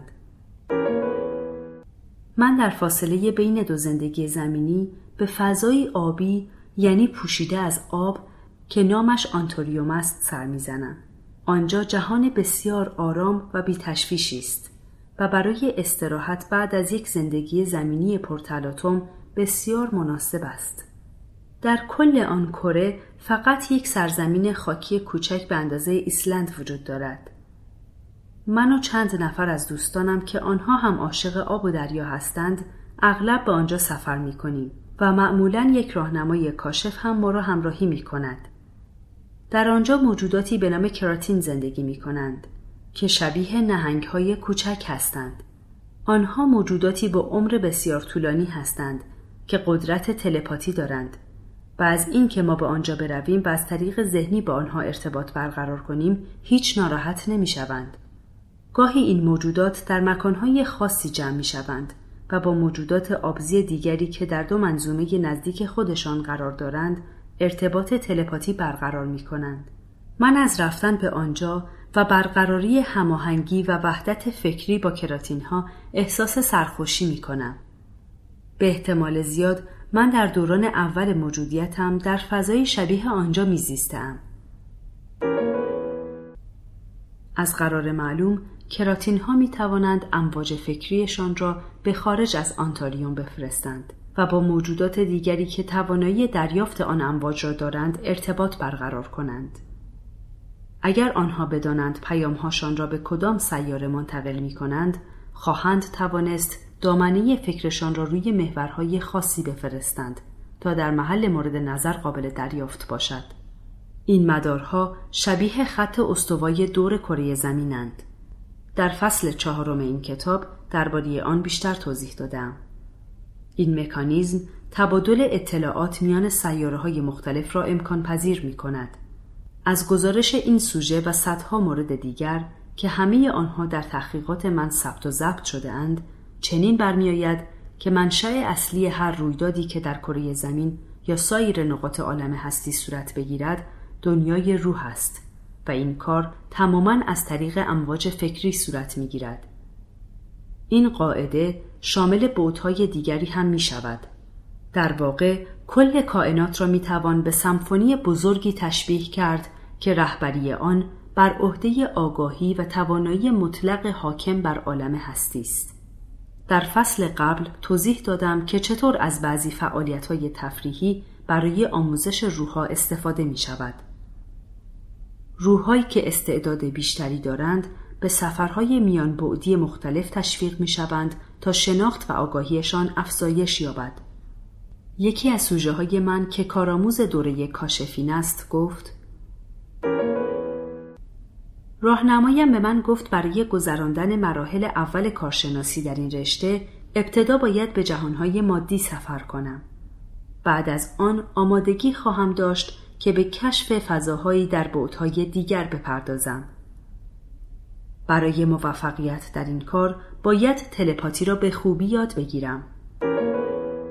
برای اینکه خواننده با مفهوم زندگی چند بعدی آشنا شود، گزارش عجیبی را انتخاب کردم که مربوط به سوژه از اهالی ژاپن است و اسم روحی او کاموست. این سوژه در وضعیت هیپنوتیزم عمیق گفت که در دوران اول موجودیتش در بعد دیگری میزیسته است. گزارش 61 کانو یک دانشمند ژاپنی است که سالها قبل به منظور تحصیلات عالیه به آمریکا آمده است. در حال حاضر زندگی در انزوا را ترجیح می دهد و به همین علت بیشتر وقتش را در آزمایشگاه می گذراند. کامو مبتلا به ضعف در سیستم ایمنی است. این اختلال در میان روحهای دورگه متداول است. این روحها در مورد زندگی در جسم انسان تجربه زیادی ندارند و بسیاری از ویژگی های دوران زندگی در اشکال دیگر را هم با خودشان آورده اند. این امر سبب می شود که نتوانند از سیستم ایمنیشان به خوبی محافظت کنند. همانطور که پیشتر هم گفتم چندین نسل باید بگذرد تا روحهای دورگه بتوانند شکلهای انرژی دوران زیستی گذشتهشان را فراموش کنند. کامو را در حالت هیپنوتیزم به زمانی بردم که هنوز در رحم مادرش بود. در حرفه من این مقطع خوبی برای برقراری ارتباط با روح است. او گفت بسیار نگران است که باید دوباره وارد جسم بشری شود. چون قبلا فقط یک بار زندگی زمینی داشته و آن هم مربوط به 300 سال پیش در هندوستان می شود. من او را در زمان به عقب بردم تا به صحنه مرگش در هندوستان رسیدیم و سپس از خاطرات ورود مجددش به دنیای روح پرسیدم. گفتگوی زیر از زمانی شروع می شود که کامو پس از مرگ در هندوستان وارد دنیای روح شده و راهنمایش فینوس به دیدنش آمده است. فینوس به تو چه می‌گوید؟ با خوشرویی به من گفت خوش آمدی مسافرتت چطور بود؟ تو چه جواب دادی؟ به فینوس گفتم آیا لازم بود زندگیمان همه سخت باشد؟ آیا او با ارزیابی تو از زندگیت در هندوستان موافق بود؟ فینوس به من یادآوری کرد که خودم داوطلب شده بودم اولین زندگی زمینی را در شرایط سخت بگذرانم تا بتوانم با شرایط ناخوشایند زندگی در جسم زودتر خوب بگیرم. زندگی من در هندوستان در نهایت فقر گذشت و سختی بسیار کشیدم. آیا تو خودت می‌خواستی در اولین زندگی جسمانی تا این حد رنج بکشی؟ البته شرایط زندگی مشکل بود. البته من هم نتوانستم به نحو مطلوب با آن مواجه شوم. مثلا صاحب یک دختر شدم اما توانایی مالی سرپرستی او را نداشتم. در این هنگام خانواده دیگری مبلغ کمی به من پرداخت کرد و من حاضر شدم علیرغم احساس درونیم فرزندم را به آنها بدهم. همین کار مرا چنان آزرده کرد که به کلی از پا آمدم و تا آخر عمر نتوانستم بر خودم مسلط شوم. کره زمین چه جور جایی است که مردم مجبور می شوند بچهشان را بفروشند؟ در این مرحله من هنوز نمی‌دانستم که کامو یک روح دورگه است. لذا برداشتم درباره او اشتباه بود. ظاهرا اولین زندگی جسمانی تو بسیار مشکل بوده است.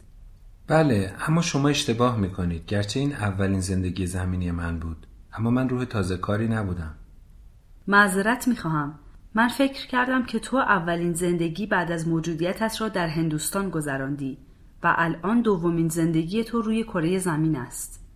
بله این درست است. اما من قبلا در بعد دیگری زندگی می کردم پس درباره زندگی در آن بعد دیگر بگو. من قبلا در هیچ جهان مادی زندگی نکردم. در بعد دیگری زندگی می کردم که آنجا جهان ذهنی بود. تو در آن زمان چه قیافه داشتی؟ من بدنی کشیده شبیه اسفنج داشتم بدون استخوان. من و کسانی که در آن فضا بودیم نامرئی بودیم و رنگ روحیمان نقره‌ای بود آیا تو جنسیت خاصی داشتی؟ همه ما دو جنسی بودیم یعنی بعضی خصوصیات مذکر و بعضی خصوصیات مؤنث داشتیم رفتن از دنیای روح به آن بود چه فرقی با آمدن به کره زمین دارد؟ در آن بود ما مثل ذراتی بودیم که درون اشعه نور به راحتی در سیلون هستند آمدن به زمین مثل آن بود که کسی ناچار باشد ابتدا زمین سختی را شخم بزند و بعد از وسطش عبور کند. خب زندگی در کره زمین در مقایسه با موتن اصلی تو چطور بود؟ مثل آن بود که به پاهایم بلوک های سیمانی بسته باشند. جسم انسان از چنان ماده متراکمی ساخته شده است که قابل مقایسه با بدن ما در بعد ذهنی نیست. چطور بگویم؟ خیلی سنگین است بسیار زخیم سفت. در آن زندگی که در هندوستان داشتم اصلا نمی‌توانستم حرکت کنم. آیا تا حالا تا حدودی با زندگی در چنین جسم مادی سختی عادت کرده ای؟ شاید تا حدودی اما هنوز خیلی مشکل است. بله کاملا می‌فهمم. آیا تو با ساختار مغز انسان هم مشکل داشتی و عمل از طریق آن برایت مشکل بود؟ رفتار انسان ها بسیار هیجانی یا غریزی است. در تمام موارد فکر نکرده عمل می کنند معمولا از تحلیل فکری خبری نیست. بنابراین همیشه این خطر وجود دارد که انسانها با افراد نامناسبی ارتباط برقرار کنند و این سبب رنج و سختی می شود. من هنوز نمی توانم در چنین شرایطی درست عمل کنم. کامو به شدت عرق کرده بود و من ناچار شدم اول او را آرام کنم تا بتوانم ادامه دهم. حالا درباره آن جهان ذهنی اولیه خودت بگو. آیا آن فضا اسمی هم دارد؟ تلفظ نام آنجا نیاز به امواج صوتی دارد که من با امکانات فعلی حواسم نمی‌توانم آن را ادا کنم. در آنجا ما در اقیانوس بزرگ و آرام ذهنی شناور بودیم. حتی امواج آن هم ملایم و دلپذیر بود. اصلا شباهتی به کره زمین نداشت. پس چرا داوطلب شدی به کره زمین بیایی؟ من علاقه دارم دوره کارشناسی روحهای کاشف را بگذرانم و به درجه معلمی برسم. اغلب همکارانم به توانایی محدود در بعدشان قانعند اما من به فینوس گفتم که می‌خواهم در جهان دیگری با شرایط سختتر زندگی کنم تا دامنه تجربیاتم وسیعتر شود. او پس از مدتی به من اطلاع داد که با یکی از همکاران ارشدش مشورت کرده و به این نتیجه رسیده است که آمدن من به کره زمین مفید است. اگر روی بتواند مشکلات زندگی زمینی را تحمل کند و بر آنها فائق آید هر شرایط زیستی دیگری برایش دلپذیر خواهد بود آیا به نظر تو امکانات دیگری هم جهت کسب تجربه مورد نظر تو وجود داشت؟ راهنمایان در چنین موقعیتهایی درباره امکانات دیگر توضیح زیادی نمی‌دهند. فینوس فقط به من گفت که اگر بتوانم کارم را روی کره زمین تکمیل کنم از چنان توانایی هایی برخوردار خواهم شد که هیچ کدام از دوستانم ندارند.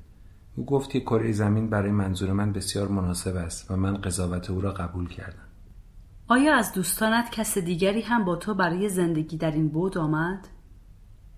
نه فقط من خواستم که به زمین بیایم اما بعد از زندگی اول اکراه داشتم دوباره به اینجا برگردم دوستانم فکر می‌کنند من شجاعت زیادی به خرج دادم البته آنها می‌دانند که اگر من بتوانم در اینجا موفق شوم پیشرفت زیادی خواهم کرد تو که در رشته تخصصی کاشفین آموزش می‌بینی آیا تصور می‌کنی که تعداد معدودی بود در کائنات وجود دارند؟ اصلا نمی‌دانم خب آیا بود موتن اصلی تو نزدیک ماست؟ نه من برای رسیدن به اینجا باید از سه بود دیگر رد شوم اگر بتوانی وضعیت بودهایی را که از آنها عبور کردی توصیف کنی بسیار مفید خواهد بود اولین بود کره است مملو از رنگهای مختلف و انفجارات نور به رنگ بنفش با سر و صدا و انرژی بسیار زیاد.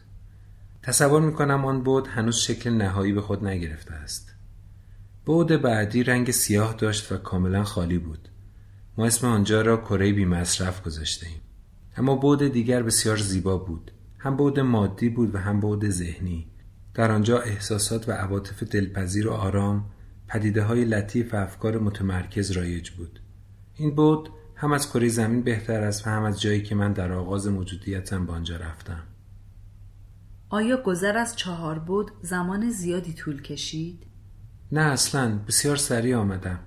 مثل ذرات هوا که بخواند از فیلترهای مختلفی رد شوند. طراحی ساختار آن بودها به چه ترتیب است و در کدام جهت دنیای روح قرار دارد؟ در این مورد اطلاع زیادی ندارم. به نظرم می‌رسد همه چیز بر محور مرکزیت دنیای روح است. ظاهرا هر یک از این عوالم با عالم بعدی مربوط است مثل حلقه های زنجیر تلاشم برای کسب اطلاعات بیشتر درباره آن فضاها به نتیجه نرسید. لذا پرسیدم حالا وضع تو در جهان ما که فعلا جهان خودت هم شده چطور است؟ حالا بهترم. تا زیاد گرفتم چه مقدار انرژی از خودم ساطع کنم که جریان مثبتی به وجود آید. بدون اینکه ذخیرم هدر رود. به همین جهت ترجیح می دهم بیشتر وقتم را در تنهایی بگذرانم تا مجبور نشوم انرژی زیادی مصرف کنم. امیدوارم طی چند زندگی دیگر باز هم در این زمینه پیشرفت کنم. در هر حال تصمیم دارم که به هر قیمت شده است کارم را در کره زمین به پایان برسانم.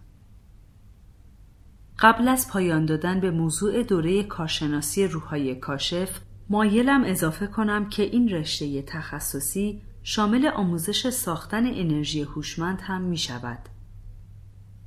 من متاسفم که هنوز نتوانستم درباره خصوصیات این انرژی که به خصوص حاکم بر جهانهای ذهنی است اطلاعات کافی کسب کنم.